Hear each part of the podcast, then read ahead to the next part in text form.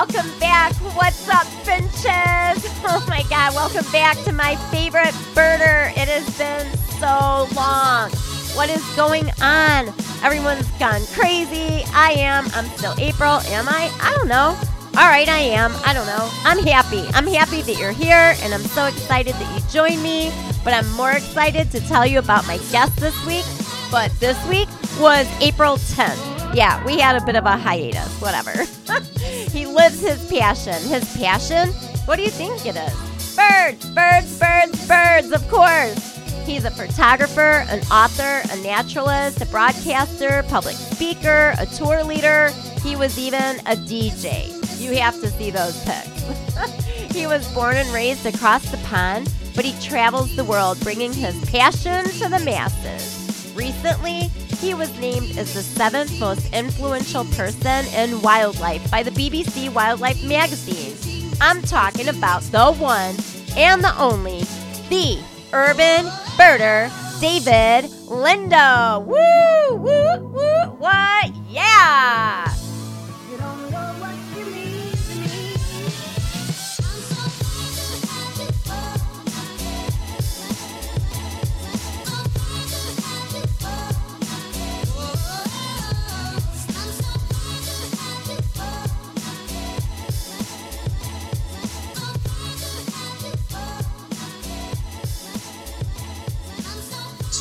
Cheerio. yeah, I should be, I should be wearing Urban Birder branding, but it doesn't matter. Listen, your face is the brand, right? Urban Birder. But I can't believe you already had four books. I feel so terrible. See, this is the first thing. First rule is do your research. And I was so like, oh my God, look at this book. It really is good. I'm very impressed well written and good pictures too. I'm hopefully doing an American version of it. But obviously, the coronavirus has, has uh, kind of stopped plans. In its track. I know. I feel bad for so many people that even just the biggest week in birding, what a huge opportunity. You know what I mean? That was for so many people. Well, the British Birdwatching Fair is cancelled, and the London Wildlife Festival, for which I am the co-curator, that's been cancelled too. That was that's happening in July. So yeah, we had to stand still, I guess, for now we'll see how we all fare through this. I was worried. Um, oh, what's his name? Gadam. I always call him the wrong name, but I'm going to talk to him later today. And he and another friend went to. He was the eBirder of the month, I think, last month. I don't know. I don't check eBird, but they were in South America right before the lockdown, and they were flying home. He and his friend from Ohio State University they were flying home on a Monday, and our lockdowns started like Monday at midnight. I was so stressed out, like a mama hen. I would, you know, like I've met him a few times, talked to him on Facebook. That's it. And I was so worried. I'm like, what if they can't get back in the country? Oh my God, they're there by themselves. What if the drug cartel catches them? Oh my God. like I was a mess worried about them. but it is, it's scary. Now, you don't get scared traveling all over the world, or do you? I won't say scared, let's say nervous. I, I, I don't like. I mean, I used to like flying. I don't like flying anymore now. I, only because I hate airports and I hate all the all the sort of sitting around in planes. I hate all that stuff now. Um, I don't actually get afraid, but there's been case times when, like for example, I went to Jordan in November last year, and um, when I got out of the airport, um, I got stopped by security because I had a telescope and they kept me for 45 minutes, threatening to confiscate my telescope, and I was really, really not, not happy about it. Did a white person go through with the telescope, though? Well, I, got a story along those lines as well. oh, I bet you do. And then on the way back, um, after being in Jordan, on the way back, um, I was in the airport leaving. I got stopped five times, five separate times, and I was even told I couldn't check in because the check-in had closed, and I was really so angry, but I had to open the check-in again. And then the other time um, was when I went to Georgia and I got stopped um, for no reason as I was coming into the country and asked Georgia the country or Georgia in the states? Georgia the country near, okay. near, near above Turkey. And basically, they asked me for my ticket, my air ticket, which I thought was a bit weird. So anyway, they went off, and then ten minutes later came back, gave me my ticket back, didn't say anything. But by this point, I'm the last guy in the line to go past through passport control. So I went up to the window, gave my passport. The woman looked at my passport for about five minutes, called her colleague over. They both looked at it. And then they said, Have you got any other form of ID? And I was thinking, But the passport's the ultimate ID. Right. I gave them my driving license. They looked at it for another 10 minutes and then gave it back to me and said, Okay. And that was it. And then I was just about to go through and they stopped me again and asked me to open up my bag. Um, what am I doing here? All that sort of stuff. And I was thinking, why are you asking me? And there's like 60 people before me. You didn't say a word to them. Right. Anyway, Smuggling and cocaine and all the other shit. But it wasn't, I mean, that wasn't fear. It was just annoyance, really. So traveling, no, I don't normally get afraid because normally um, when I go to places, I'm invited and um, I'm looked after. Um, interestingly, when I came to Cleveland, Ohio for the first time, it was a bit of an adventure in a way because I landed in Chicago and it was the first snows of the winter, so the whole place was covered in snow. And I lost, I managed to lose my my phone in Chicago airport. And oh no! And then I flew from Chicago to Pittsburgh, and then from Pittsburgh in in the darkness, I drove from Pittsburgh to Cleveland, and I, I didn't know where I was going, and speed limits and the big trucks and on the wrong side of the road. No. I'm used to that because of uh, and Europe. They drive the same side of the road as you, so that's fine. But it was just. Oh, they do. I thought they were the opposite. My bad. See, I thought I was funny. England, but it was a bit kind of weird. Yeah, it's a weird sort of. Uh, it was a weird journey, and then getting into Cleveland and not knowing, you know, the roads. Um, it was a bit nerve wracking actually in the middle of the Very night. Very much so. But yeah, I don't get I don't normally get afraid traveling. No, I'm normally quite fine about it. Well, I like traveling. I think it's um, quite interesting. Um, I mean, it's what's interesting from my perspective is that I'm often the only black guy on a plane. Very often, in fact, I normally only see black people on planes when I'm flying to the States or the Caribbean or to Africa. I mean, I go to places like Serbia two or three times a year, I, I'm the only I'm the only brother on the whole plane, and it doesn't affect. Now, have people ever been like, "Oh, there's who, like whoever, like some famous person, I don't know, whoever, like mistaking you for like a black famous person"? Have you ever had that? What, be mistaken for someone else? Yes. Yeah, I because mean, because you're black. Yeah, I mean, I remember being in Ireland once and being mistaken for a soccer player who played for Manchester United. Ooh, how far did that get you? I bet a bunch of free drinks though. well, it was um, kids, and I told them it, it, they wouldn't they wouldn't believe me. So in the end, I had to sign an autograph in the name. of the Autographs. That's right. You got to please the fans. I would have been all over that. I would have been like carrying a soccer ball around, get the jersey. my son, my eldest, he's 36 He'll be 37 this year. And he was on a plane and he got mistaken for Dak Prescott, who is the quarterback for Dallas Cowboys. Football, our football, not football, whatever. And he's like, damn, man. They were like, oh, Dak Prescott, and getting free drinks. And, and he does. He looks just like him when he has his, you know, nice, good shave going and, you know, fresh from the barber. He really does. I'm like, oh my god, that's the only person I've ever seen that he is like the whatever they call it, doppelganger or whatever. yeah, whatever. yeah, he he does. He looks just like a. But then I've had instances where black birders in the UK have been mistaken for me. uh, oh, I'm not nothing like me, by the way. But um, right, Jason Ward. They they he showed me um when we were hanging out at the whatever fest in Florida, North Mount Dora, whatever. He showed me a post where someone had said, like Drew, you know, here birding, and it was him, or vice versa. You know what I mean? And he, I'm like, oh my god. He goes, yeah, it happens. You know, because I'm the black birder. You know, there's yeah. only one or two or three, and I'm like yeah, that's what we have to change, you know.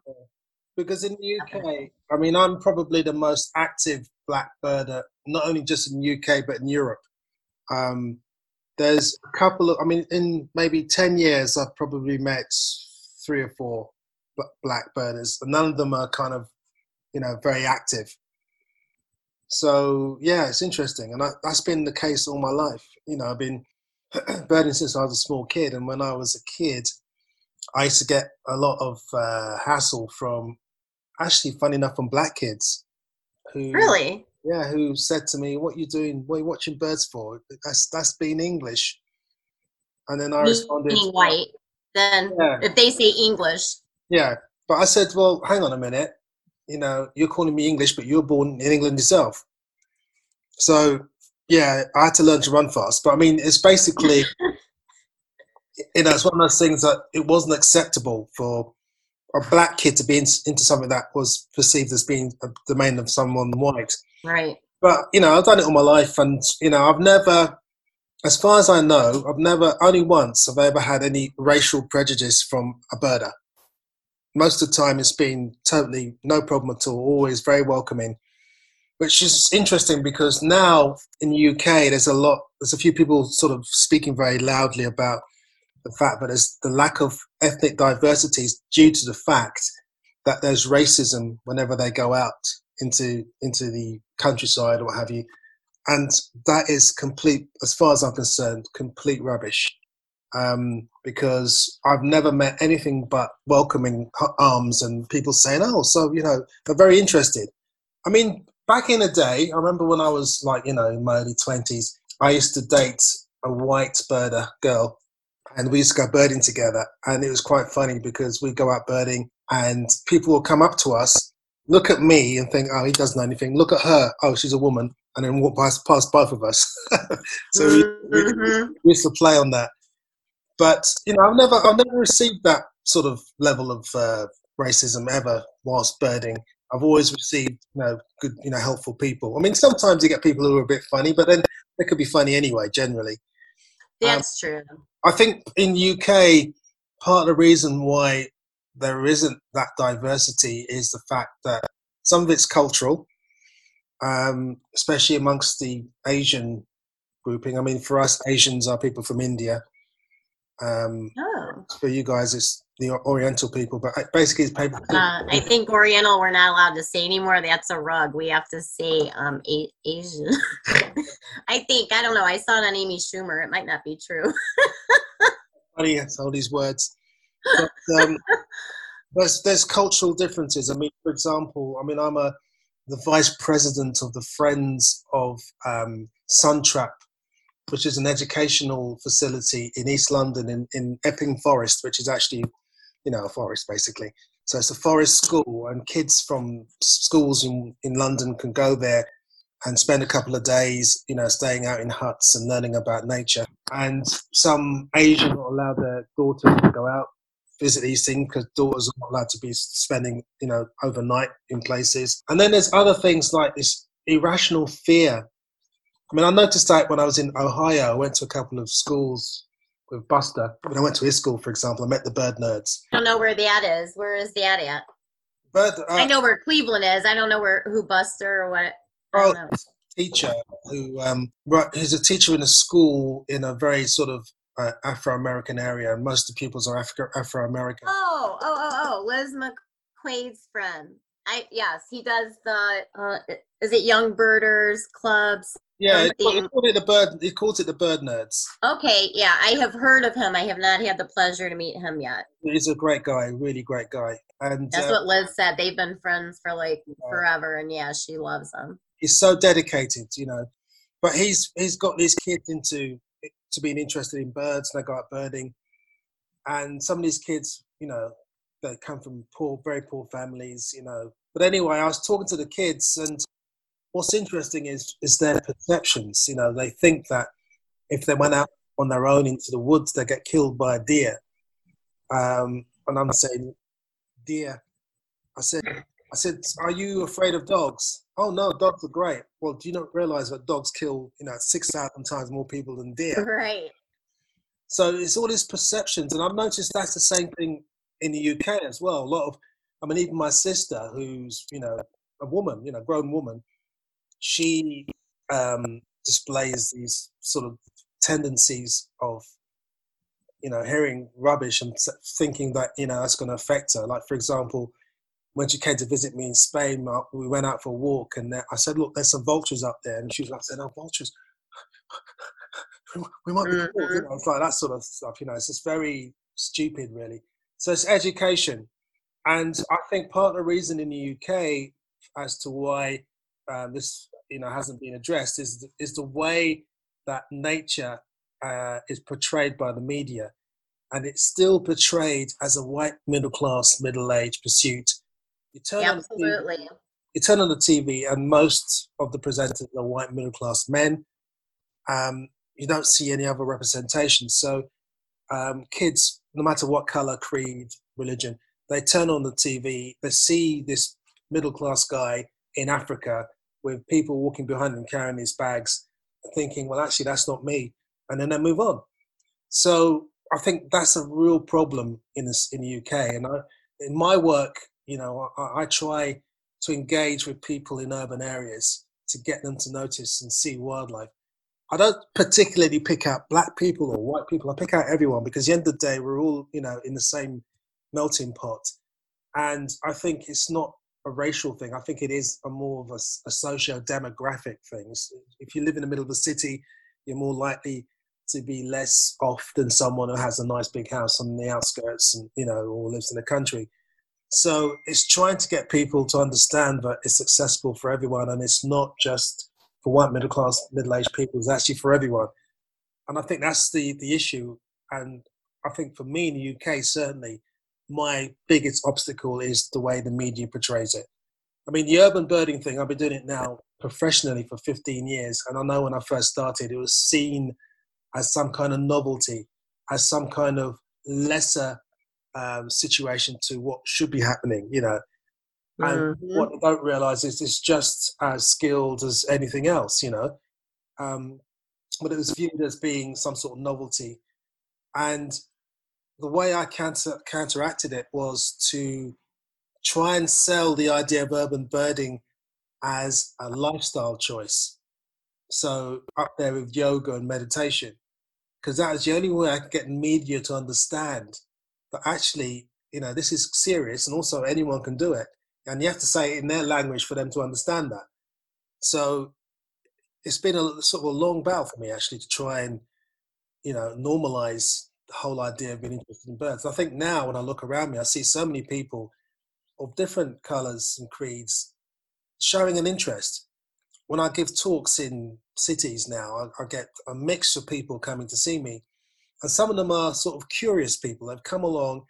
I'm kind of interested, but I feel a bit nervous about it and I try and say to them, look, you don't need to be an expert. You don't need to have any knowledge at all. You know, it's not about reaching some kind of level and having X amount of species under your belt after 12 months or being able to recite every single species known to man. It's nothing to do with that. It's about your connection to nature. And whether that connection be just looking at your yard and seeing the birds that come in your yard and not even knowing what they are, but just enjoying them, or all the way to the other extent being a, a, an ornithologist working at Cornell or something. It doesn't matter. You know, right. it's all about opening your mind to nature and, and getting on the wavelength, no matter where you are, and how when you do do that, it becomes such a grounding thing and makes you feel great. And what's interesting with all this lockdown business going on now, this is the age of urban birding. It's really fascinating. I've seen it on Facebook now. I've seen so many groups set form from people in their houses watching birds and just counting what they see and talking about it amongst themselves. And, you know, for me to sit on my sun terrace here, because I'm locked down in Spain for the last 26 days, and spending an hour, I mean, I did it today. I sat down and I put my dark glasses on because I need to look cool as well. I, That's the black in you. I'm joking. That's why I wear them too. No, I, I, I, I looked up. Second drink already, people. This is why I'm on my second Bloody Mary. I, I look up in the sky and immediately you just become grounded. You just see this immense arena, these beautiful clouds, and then whilst you're looking at the clouds, you notice birds. You know, I see uh, swallows, I see house martins, I see vultures, I see eagles. You know, there's, there's quite a lot of birds of prey around here, and it's great. You just think, oh my god, this is amazing. You know, how many people have seen this? And I got some neighbours across the way from me who um, I've only just started speaking to since the lockdown, and now they're looking at birds. You know, because at first they thought I was looking at their daughter because their daughter used to. but when I realised I was a birder, now they're really interested and they're looking up and they, they, they, you know, in Spanish saying, "Oh, what's that? What's this? What's that? Oh, I've seen this bird with a black, you know, black body and red beak." So people are, you know, it's so easy to engage people, you know, and I think, you know, I think in the past it's been all about trying to make it seem as if you have to have knowledge and you have to you know, have a certain degree of this and that and what have you. And it's nothing to do with that at all. It's all about just getting people connected. Uh, Absolutely. So yeah. That, that's why the whole idea with the podcast was the exact same thing. You know, and I guess I always thought of it as old white people. Yeah. We're birders. Like, yeah. Um, but yeah, that's exactly why, because I felt intimidated when I started going to some park seeing the older white people in their khakis with their whatever Swarovski, whatever binoculars and their big ass cameras and you know what I mean? And I wouldn't have asked them any you know what I mean? Who was I? You know, I was sitting there wearing God knows what tattoos hang you know what I mean? Like I'm not trying to whatever. You know, like it was kind of like a different set of people that were birders. And even though um, a lot of people go with me and well, oh, she's an old white lady too. What is she worried about? But I've always not felt that way, or I've seen the like racism or the difference in who you are or who you associate with, or you know what I mean. Like it's kind of always been that thing, and I don't know if it's an American thing or a, across the world that everyone has that. But being scared out in the, I think who was it? Jason or someone had posted like a when you see a F one fifty jacked up with a rebel flag and four white dudes get out in camo. Yeah, I'm scared. Absolute. I don't care what you know what I mean. I'm always nervous with that. I'm never comfortable out birding in, in an isolated area, which I normally won't do by myself. If I do, it's from the car or I stay within sight of my car and I'm packing. Do you know what I mean? Like, I think there's a difference for women and men, and a difference for the races here. Yeah, I, I mean, that's I see it. And a lot of people aren't that way, but it's still very prevalent. Yeah, I see it. Yeah, that's another issue with women as well. So totally, that's another problem in terms of yeah. lack of people being interested or feeling that I can be interested because I feel like it's a male orientated, you know, pursuit. But in America, I've noticed that there's quite a lot of women, a hell of a lot of women interested in birding. And that's becoming the case in the UK as well. And in Spain, there's a lot of women that are interested in birds, and a lot of them are young women as well. You know, so which is that's nice. awesome. I went to the Young Birders Conference in Toledo last year. Liz McQuaid invited me, and it, I was so happy to see how many young people are interested. I'm like, I wish someone would have told me when I because now I feel like I've wasted so much time. How many birds did I miss? You know what I mean? Like, so I'm happy that they're able to get that at an early age. But definitely, I want to see more young birders and more diversity in birding. Yeah. I think that's like a huge thing. And I heard your presentation in Cleveland when we met. But what was your spark bird? I didn't really have one, to be honest. Uh, there were. I didn't have anyone to show me. I taught myself. I didn't have a mentor, so sparrows were baby birds as far as I was concerned. I didn't really have a spark bird. I just saw birds generally and just fell in love with them um, at a very early age. So I can't imagine any part of my life that wasn't filled with birds. What's That's your my, favorite bird? Yeah, my favorite bird is called a ring ouzel. I'm just trying to see if I can. Uh, a ring ouzel, which is a type of thrush. It's, uh, it's related to the uh, American robin. Um, it is um, found in the UK. It's found only in the summer in really wild areas in western and northern Britain. Uh, it's very shy. um, and I thought I'd never see one because I didn't have anyone around me to take me to. Um, that's a ring there. Oh, pretty. The body looks like a robin or thrush. Yeah, it's the same same family. Have anyone to take me to, you know, the Cairngorms in Scotland or to um, Snowdonia in Wales to see these birds. But as it happens, I actually saw my first ones properly in London because I saw them migrating through the city to get to, well, these birds are going to Scandinavia. So my favorite bird came to see me, which was amazing. And even in Spain, where in this part of Spain, in Extremadura, um, they're not really common. In fact, they're quite rare um, visitors. But I even managed to see a, a, wintering flock of eight birds on a mountainside. And I even went to um, Seville.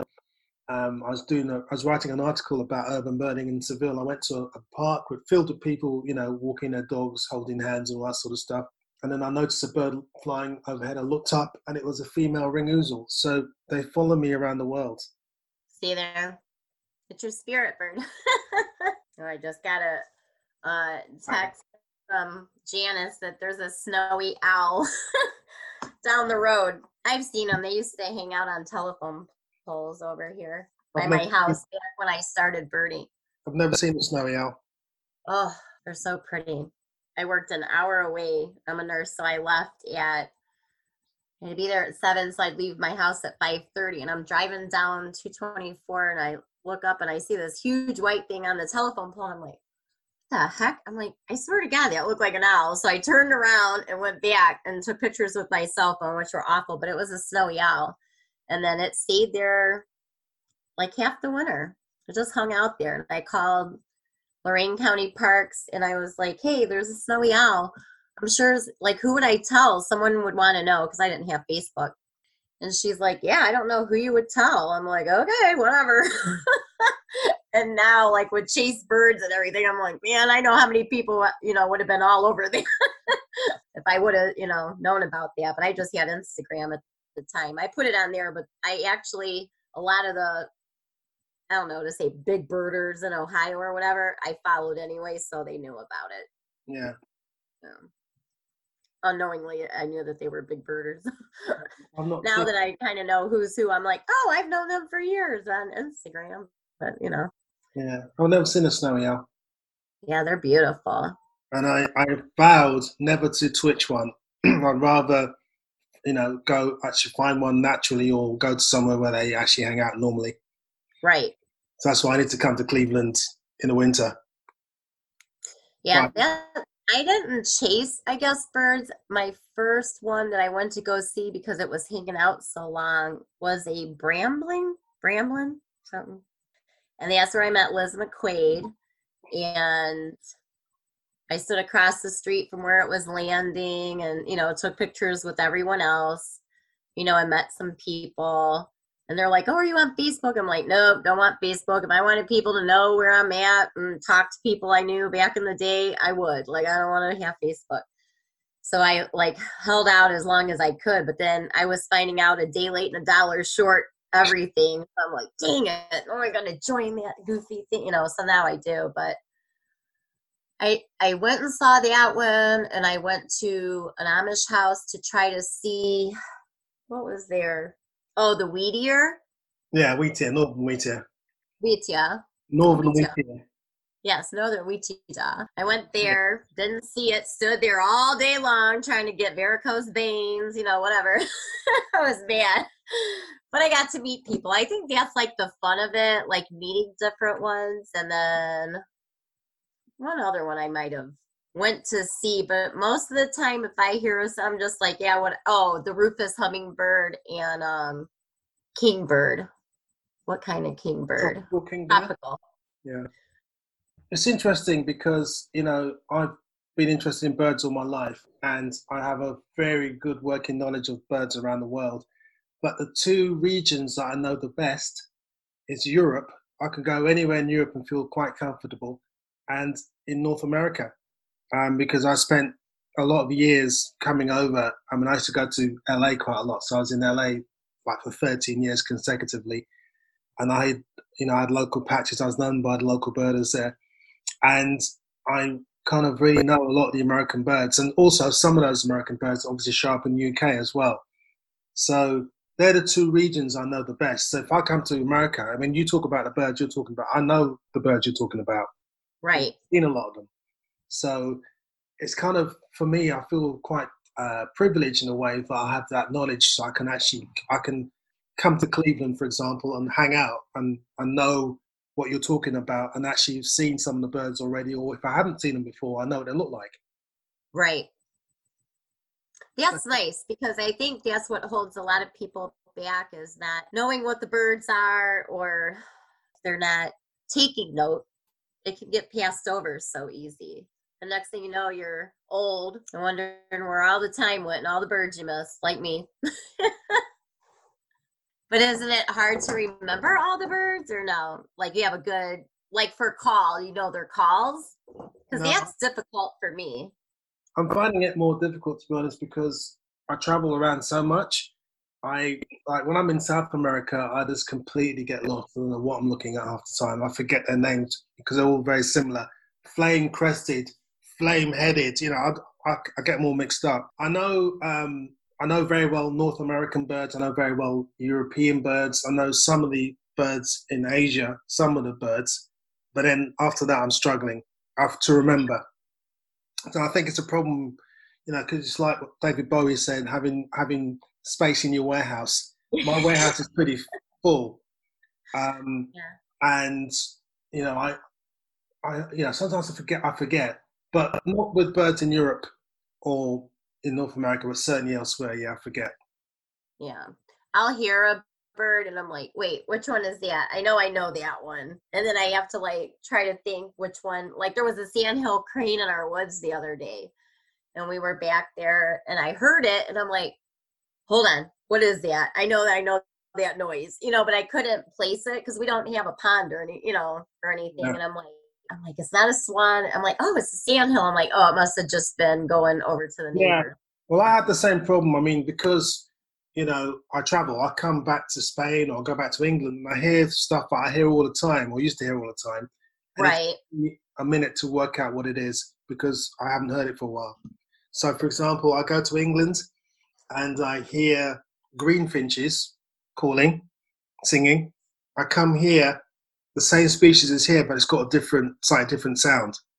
So I'm thrown for a minute. I'm, what's that? And then I suddenly realise what it is. So, yeah, there is that problem occasionally. maybe that's similar to our black cap chickadees or something. And then we have the Carolina chickadees. They both look alike to me, but they have the different sound or whatever. Yeah, I don't think I've ever seen a Carolina. Yeah, there's quite a lot of those uh, pet species pairs around the world. You know, in England, you've got the willow tit and the marsh tit, for example, that look almost identical. It's only in the last 20 years I've actually really, apart from the call, really began to realize what they look, you know, the differences in terms of their physical look. So, yeah, they're tricky. They are. Sedge warbler and reed warbler that look nothing like each other, but they sound totally like each other. And in England, Britain, Europe, the garden warbler and the black cap, again, they look different, but they have very similar songs. Now, do you like? Now here they're pests, but they're they're where they're supposed to be. The house sparrows, European house sparrows, are they as plentiful there as they are here? Do you think? They're very, they're becoming rarer. Uh, in London, there's only, in central London, there's only maybe four places where you can see them now. They've declined in UK by over 80% in the last 25 years. Um, it's really sad, actually, that Do they know why? I think some of it's down to um, habitat loss because people are making their backyards into patios.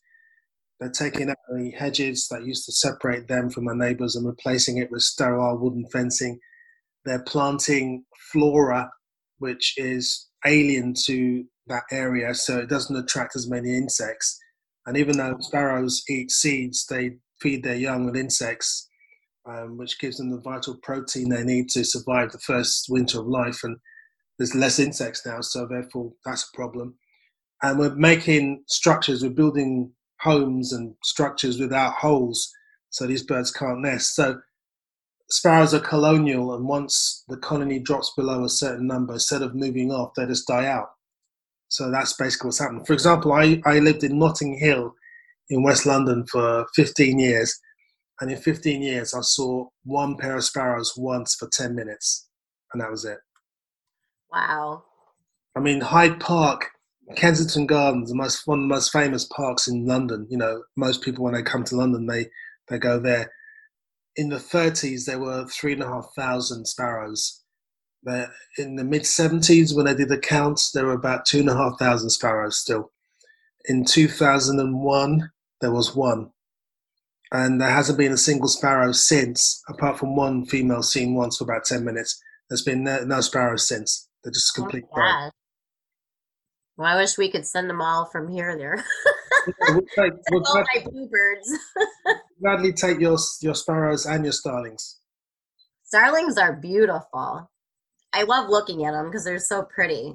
They are, they are. They're not great for the ecology, are they? Because they, they, you know, they take other birds' nesting opportunities.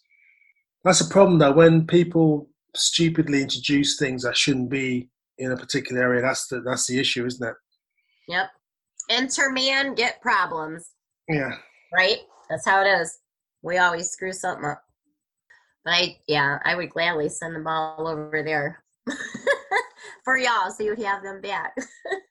I loved your book. I so, so loved it. I was pleasantly surprised. And you said it's book number four, which for those that don't know, like myself, but it was very, very well written. I love the illustrations. Yeah, show all your. I have mine and it's autographed. Keep looking up.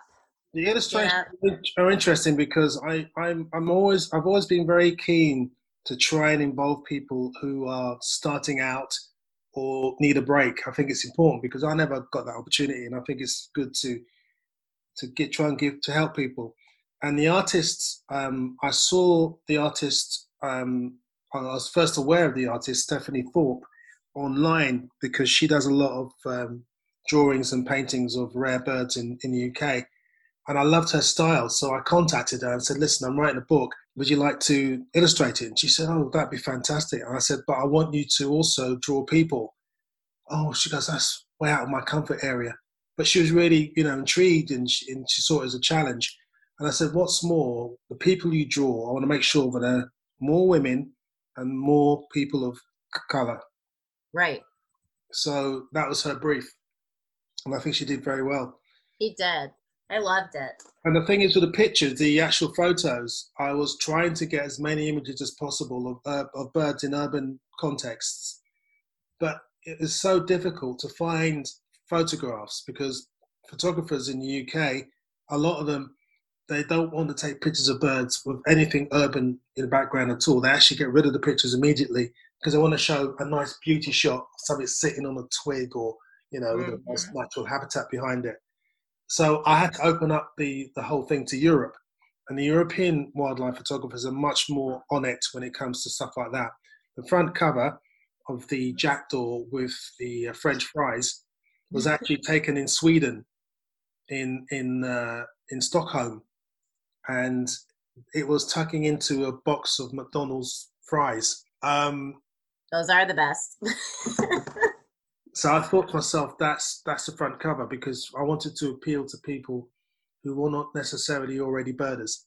Because what's interesting about what I do is that someone, especially in the UK, a lot of the the, the, the, the elite, the people who think that they're amazing, uh, they shun they shun some of the stuff I do because they see it as being popularist. They don't see it as being proper birding. Some of those people. I mean, I've been told that by some of them. Um, which makes me, you know, laugh, but also I feel sorry for them because at the end of the day, they want to make it this exclusive elite uh, pastime. But the problem is, once they go, who else is there behind them? And you know, I see myself. I see myself as a bridge. I see myself as someone who can inspire people to be interested.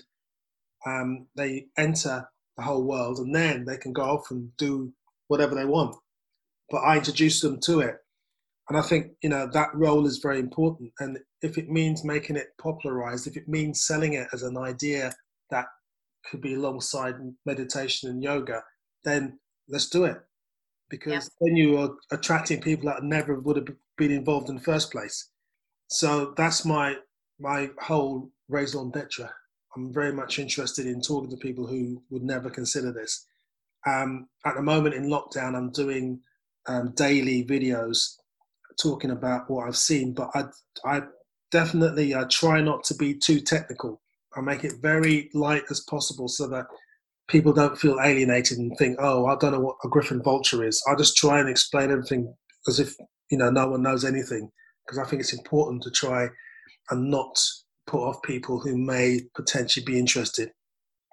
I agree. And yeah, you're right. Because when you say it in that way, then it turns them off to the whole thing, or they feel, oh, I'm not part of this club, or I'm, I can't do this because I don't have that information or that knowledge base. You know, which is how I felt, you know, and still do. I think, what was the last bird I mis ID'd recently? Might have been a, um, oh, what the heck? It was probably a grackle, and I said it was, uh, whatever, something rare coming through, or I don't know, I can't remember. And then people be, oh, ha, ha. you get a bunch of laughing faces when you post something, then you know, oh, that probably was not that and then you just play it off, you know. Everyone makes mistakes, you know. There's one person I saw whose book, in his book, he wrote, I recognize 98% of all the birds I see. I don't believe that for a second. No way. And also, if you're writing a book that is supposed to be kind of trying to get people involved, that's the last thing you should be saying to them because they'll be thinking, oh, I'll never get to that. I'm not interested.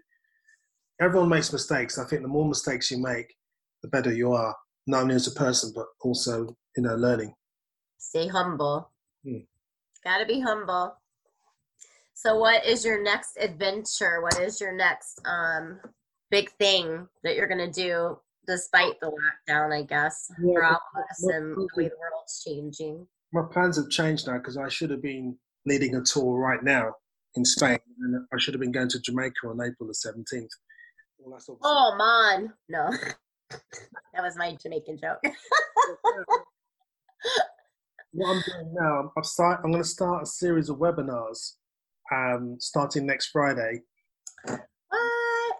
It's called In conservation with in conservation with and but basically I'm, I'm going to have a different guest each each one and we're going to talk about their work but also that person's going to give advice as to how to do whatever they do but under lockdown so for example i have um, david attenborough's sound man his name's chris watson and he's talking about how you know he's worked with david attenborough but then also talking about how to record um, sounds of wildlife from your home using your phone, things like that. And then I've got an artist who's going to come and talk about watercolor painting, but also to do that home.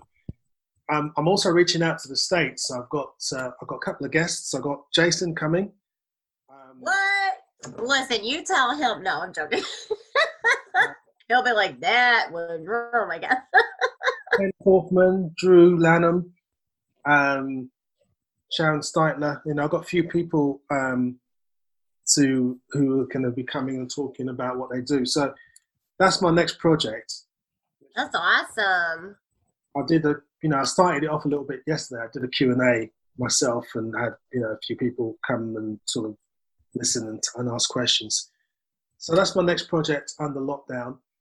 Um, but aside from that, you know, I'm always I'm always doing stuff, and I'm, my whole thing is just trying to get people involved and interested, and trying to be in, as creative as possible uh, in terms of how I do that. Most definitely, and you got to get Corina Newsome. Corina Newsome. Have you seen her? She had a video. I saw her on YouTube doing a rap parody for The Count. Um, and I was like, oh my God, I love her. Like, this is my girl. And so I reached out to her. Oh my God, I just saw your video. I love, love, love, love, love it. And she's like, oh, thanks. And I'm like, I'm starting a podcast. When I do, will you be a guest? She's like, sure. And I was like, woohoo. And then I found another podcast about birds. It's so cool. It's called Bird, the S word.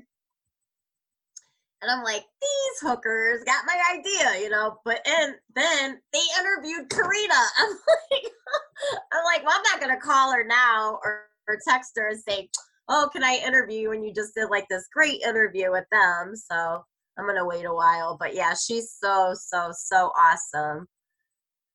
Um, oh yeah, you definitely have to get her. She's doing a lot of work with. Now I'll screw it up. Not swamp. Um, not Nelson sparrows. Oh, which kind of sparrows? And I listened to the whole thing twice. This is my memory. Don't do drugs. I can't remember what kind of sparrows. all right, we'll edit that out. No, we won't. We'll leave it in because Josh loves all my mistakes I make. What kind of? What is she doing? Do it in the marsh? Oh, maybe a marsh sparrow. Is there marsh? Oh, what the hell? I don't know. I have to look it up now. It'll be in the notes. Corina Newsome, is she, is she a, a zookeeper? she was a zookeeper and she's a scientist or in school. Yeah, that's her. Isn't she so beautiful? I love her. Love, love, love her. Hopefully one day I'll get to meet her. Oh, and she's friends with Jason too. They're like good friends. So yeah, definitely. She's so fantastic. I started a Twitter account for the podcast, but I found another girl who uses TikTok for her videos. Yeah.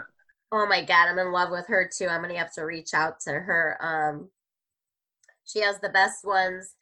Jaida Elcock. Oh my god. But she uses the TikTok and then she talks about the animal. Oh, it is so good.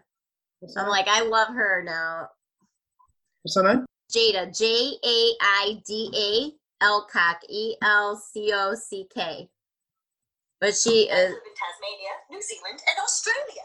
Another example would be the African penguins. They live in Africa, as the name suggests. They are nocturnal, and in the night they gather in groups of 10 or less to go hunting. They dive no more than 230 feet for about 35 seconds.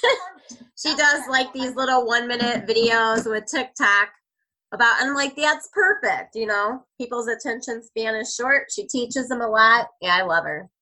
So yeah, I miss out on Corina right now. I mean, I'm sure she would still do it, but being that she was just on Bird S word, you know, figured I'd wait. And they asked really good questions. They're obviously professionals. I'm not, so she'd probably be like, "What kind of ghetto podcast is this?" And I don't know. Just trying to get people interested in birds and why birds are cool and why we love them and why everyone should love them and appreciate them and support birding and buy books about birding and go birding and meet authors that write books about birding. Hmm. So, are you happy you're in Spain? If you had to be locked down anywhere, I mean, the weather's nice there right now. Yeah, but also this is my HQ, so I've got all my stuff here. Yeah. Look down in London, I'd be really kind of frustrated because I haven't got my shit, my stuff here. So I've got my stuff here, and I'm, you know, I'm, I'm self-contained. Yeah. So you could write two more books all this time. Yeah, I mean, you know, if, if I'm going to be here for long, then that's the plan. Now, where is it that the I don't know if you know this. I, now this is putting you on the spot, but I just thought of it. ADD brain. Wasn't it Spain or Portugal or somewhere where the storks were going to, but they were staying at a garbage dump instead of migrating like they're supposed to or something like that? They do that across the whole of Iberia, really. I mean, for example, in Extremadura, the region that I'm in, they feed on rubbish dumps here. And they used to winter in Africa, but now lots more are staying. But then, you know, some of the birds stay, some birds come from further in Eastern Europe, they fly this way, and instead of going to Africa, they just stay. But then some birds migrate one year, and then next year they stay. So it's not even, there's no rhyme, no reason to it. It's just that's how they behave. Yeah. I got to see wood storks in Florida. I just love their face. They're so ugly, I guess. I don't know. I just think they're gorgeous. That's your, your wood stork, isn't it? yeah. Yeah, the white stork in Europe is quite a pretty bird, really. Oh, it doesn't have that funky face or. No, it's just, it looks fairly fairly clean looking, actually. Even though Um, rabbits are more or less the same as the wood stork, they're omnivores. They eat practically anything they can put their feet on. But um, just trying to find you. Yeah, I love the wood storks. I just I just love their face. Those and the black skimmers down in Florida. I just love I don't know. I guess the different different look on the birds. Oh yeah. Oh yeah, they have like a regular beak more. That is woody looking. Yeah, I heard something about that. It must have been on a, someone else's podcast about the storks and how they weren't migrating like they were supposed to or something because of the garbage they were eating. And they liked it so much they were like, forget it, I'm just staying here then. Exactly. What's the point? What's the point of traveling? Again, enter man got problems. sure it was a white guy. He said, let's make the dump. it was good seeing you. I'm gonna zoom you anyway, even if we're not doing it for a podcast or whatever. Well, I so enjoyed it. I figured your like dance card was all full and you were like had people banging on your door trying to get in.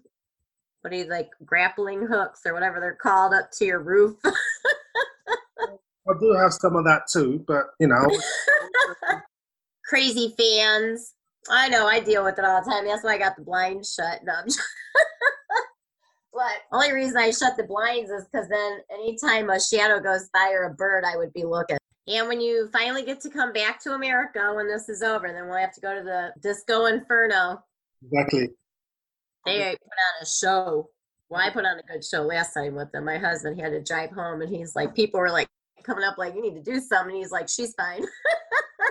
but they put on an awesome show. All the good hits, disco and full costumes, wigs, big afro wigs. No. So good. DJ Lindo. What's your middle name? James?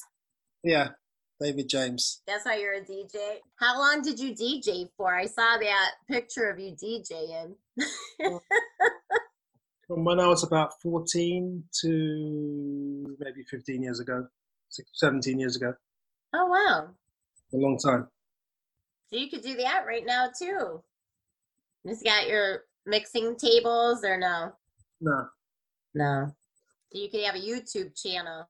yeah, I could do, yeah. That's what you need to do. People love to see the visual. Well, I've got a YouTube channel. You do? Yeah, Birder, yeah. I didn't know that. It was probably in your book. I didn't finish the book. I got distracted by all the awesome pictures and making notes of all the stuff I was to ask you that I haven't. You see all my little things? I'm like, oh, point that out, point that out. There was something I really, really, really was so interested in. I got distracted. I don't know. I have to do it on your second one because you'll be a repeat offender, I'm sure. Urban birding is cool. Birding is cool. Birds are cool. And you are cool to watch them. True that. All right. Then we'll say cheerio. So, Thank you. I appreciate you. let's do it again. Yes, definitely. Yeah. It was nice talking to you. And you. Stay safe. Yeah, well, I've got no option. I know. Talk to you later. Thank you. Well, that wraps up another episode of My Favorite Birder. Please hit subscribe and follow us on Facebook, and I'll see you out birding. Oh, yeah. That's what I'm talking about right there. Funky. Oh, yeah.